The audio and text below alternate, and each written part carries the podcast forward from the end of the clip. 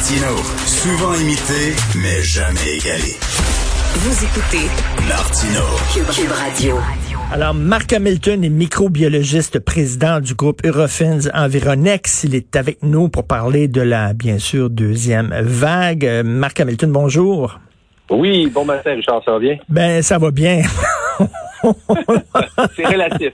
C'est relatif. Tu sais, moi, moi, je me dis tout le temps, tant que les enfants peuvent aller à l'école, ça va bien. Euh, si, si mon enfant est encore confiné et euh, fait de, de l'école euh, à distance, ça, ça va aller très mal. Mais il peut voir ses amis, il peut aller dans le cours d'école. Jusqu'à date, ça va bien. Marc Hamilton, pas d'amélioration de la courbe avant décembre. Ouf. Ben, écoute, c'est c'est prévoyable. Il faut penser une chose, rappelle-toi, là, euh, on a été confinés du 22 mars au 4 mai. Euh, puis le 4 mai, c'est la région de Québec. Montréal a été une semaine plus tard déconfiné. Euh, ça a été un confinement qui a duré 40 jours. Euh, le 28 jours que, que, que, que François Legault nous a dit hier d'être tranquille pendant 28 jours, ben, ça fait référence un peu à la quarantaine qu'on a connue. Là. Donc, dire les prochains 28 jours, il le sait qu'on va atteindre les pics. D'ici la fin octobre, moi, j'estime qu'on va atteindre des chiffres qui sont le double de ce qu'on a là présentement en termes de positivité.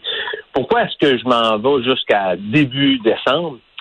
C'est que l'épidémie, euh, on ne sait pas comment elle va se comporter dans un écosystème favorable à, au virus respiratoire. Parce que le printemps dernier, l'avantage que nous avions, c'est qu'on était en plein printemps et le beau temps s'en venait, puis les conditions, l'écosystème relié à un virus respiratoire s'amélioraient de jour en jour à cause du beau temps. Là, c'est l'inverse qui arrive. On arrive en même temps que les grippes saisonnières, les rhumes, mmh. les virus mmh. voyagent facilement dans l'air. Et là, c'est là que ça va créer tout qu'un émoi qu'on ne sait pas si la courbe va, s'aplanir à, la fin octobre, à la fin novembre. Moi, j'estime qu'elle va s'étirer à cause de ces facteurs-là. Écoute, Marc, il faut dire, là, M. Arruda a fait une grosse gaffe cette semaine. On lui a demandé comment ça se fait qu'au Québec, c'est pire qu'ailleurs, au Canada, on dirait.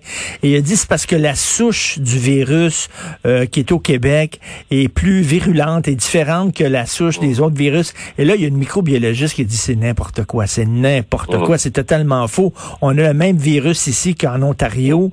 Euh, c'est faux de dire que c'est plus grave ici parce que le virus est plus virulent. Et de que quelqu'un de la santé publique, le directeur de la santé publique dise ça. Ben, c'est évident. Pour dire ça, il faut qu'il soit appuyé par du séquençage génomique. En tant que tel, c'est quelque chose qui est vérifiable. Euh, s'il y a les preuves scientifiques de dire, ben, donne-moi le séquençage génomique de la source du Québec mhm. versus celle du reste du Canada, ben, s'il y a une preuve de le dire, on va le croire. Ben, c'est évident que c'est encore le même COVID qu'on a connu au ben Canada, euh, qui, qui, est resté persistant dans la population tout l'été. Il a juste pris un break. C'est comme tu le sais, dans chacune des pandémies mondiales qu'on a eues, là, puis là, ben, que ce soit la grippe de Hong Kong, que ce soit la grippe espagnole, il y a toujours eu un break d'environ trois mois entre la première et la deuxième vague. Et ce break-là a toujours été durant une saison estivale. Exactement comme il se passe là. Fait que c'est copier-coller de ce qu'on a déjà vu. Ben, pas moi, là, mais mes ancêtres ont déjà vu il y a 100 mm. ans passé. Et c'est comme ça, les pandémies. C'est le même virus qui persiste, qui prend un break, parce que les gens sont dehors, parce qu'il fait beau, parce que le, le, soleil, blablabla, tous les facteurs d'écosystème. Et l'automne, bang! ça reprend un peu comme on le vit présentement. C'est la nature qui est faite comme ça. Et, et, et là, oui, euh, je pense que je pense que euh, Dr Arruda, euh, il prône la délinquance depuis le début au Québec. Moi, je pense que c'est à quelque part, c'est les abus que nous avons faits qui ont accentué la présence du virus dans une contamination communautaire, jumelé à ce que les gens se confinent de plus en plus à cause du mauvais temps, jumelé à l'écosystème relatif à la, qui fait en sorte que les virus respiratoires deviennent euh, dans leur élément euh, favorable, mm. Qui, nous amène jusque-là présentement. Mais c'est ça, c'est pas là, quand il nous dit là, c'est à cause de la souche du virus, c'est totalement faux. Puis d'ailleurs, elle s'est fait revirer comme une crêpe par une microbiologiste. Oh. Donc, c'est pas ça. C'est que nous autres, c'est peut-être notre côté latin. On est un peu plus délinquants que les Ontariens. Hein? Ben, je pense que c'est ça. Je pense que tu as raison. Là, euh, notre côté latin, notre côté français aussi, qui mhm. fait qu'on aime bien se racoler, qu'on aime être ensemble, qu'on aime prendre. Tu sais, je pense que tout ça a fait en sorte que le virus, lui, il aime les êtres humains. Il les adore. Fait que plus il y en a à la même place, plus c'est du fun. Et, et Marc, là, les gens qui disent là, euh, c'est pas si grave. Oui, il y a beaucoup de cas, mais il y a très peu d'hospitalisations. Là, à Montréal, 61 hospitalisations, c'est 61 de trop, mais bon, c'est 61, c'est c'est pas c'est pas gros. Euh, que les, les personnes âgées, les personnes vulnérables sont en CHSLD, c'est moins pire que la première vague.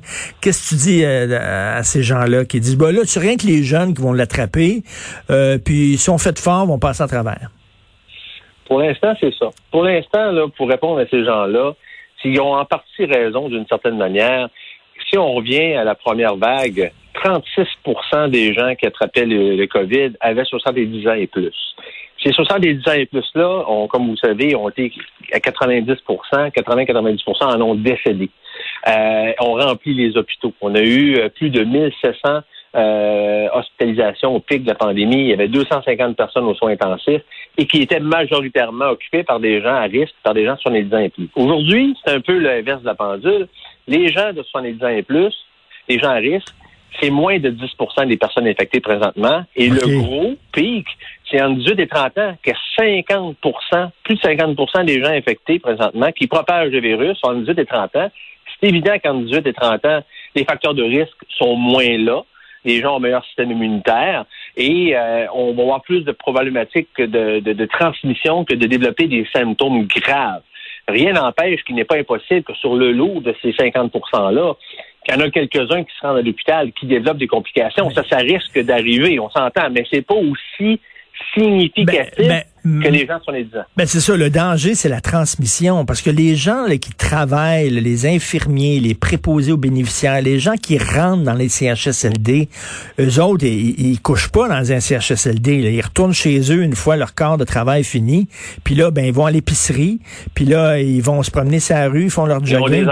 Ils ont des enfants. Puis ça, c'est ça le danger, c'est qu'eux autres l'attrapent, ils ont pas de symptômes, ils rentrent dans le CHSLD, puis paf. Et c'est exactement ce qui se passe présentement. Que ce soit une personne qui passe la mort, que ce soit quelqu'un qui, toutes les gens qui prennent soin des CHSLD, comme tu dis, ils ne vivent pas dans les CHSLD, donc ils, percent la, ils percent la bulle à tous les soirs. Et euh, même si on porte des masques, il, crée, il y a quand même une proximité qui fait en sorte qu'on peut transmettre dans les CHSLD et c'est la crainte qu'on a.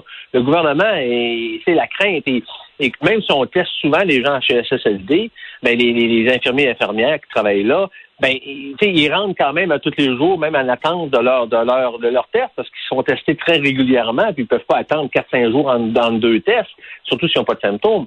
Donc, euh, ça crée une problématique. Mais moi, une des problématiques, Richard, que j'ai que j'ai plus peur qui arrive.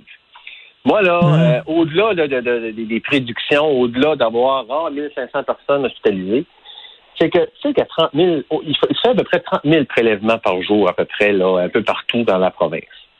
30 000 personnes qui ne rentrent pas travailler ou qui vont pas à l'école. Et ça, c'est par jour, là. Hmm. Qui va attendre 7 hmm. à 10 jours avant d'avoir les résultats. Calcule ça sur 5 jours, là, ça fait 150 000 personnes qui, en principe, ne devraient pas rentrer travailler parce qu'elles sont en attente de résultats. C'est 150 000 personnes qui peut-être iront pas à l'école ou que, hmm. collatéralement parlant, si l'enfant a peut-être des symptômes, les, personnes ne rentreront pas travailler.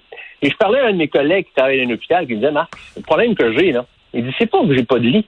Le problème, c'est que j'ai plus personne pour soigner mes gens parce que sont tous en attente de résultats, euh, parce que leurs enfants ont passé un test, parce que sont en attente de résultats eux aussi, qui paralysent. Et c'est ça le problème qui va arriver tantôt. 30 000 personnes pendant trois mois de temps, ça fait du monde à la qui se présente pas. Là. Tabarnouche, oui, qui se présente pas, qui travaillent, ces gens-là, peut-être dans les hôpitaux, peut-être dans les écoles, puis tout ça. Partout. Ça fait du monde. c'était à risque, est encore plus à risque de faire des tests plus souvent, entre autres des hôpitaux c'est ça qui fait peur. Quand tu as une éclosion dans un hôpital, c'est toute la c'est tous les, les, gens qui travaillent là qui sont sur le qui vont se faire tester. Ça fait des gens qui rentrent pas travailler pour pas promouvoir la, la transmission communautaire dans un endroit à risque.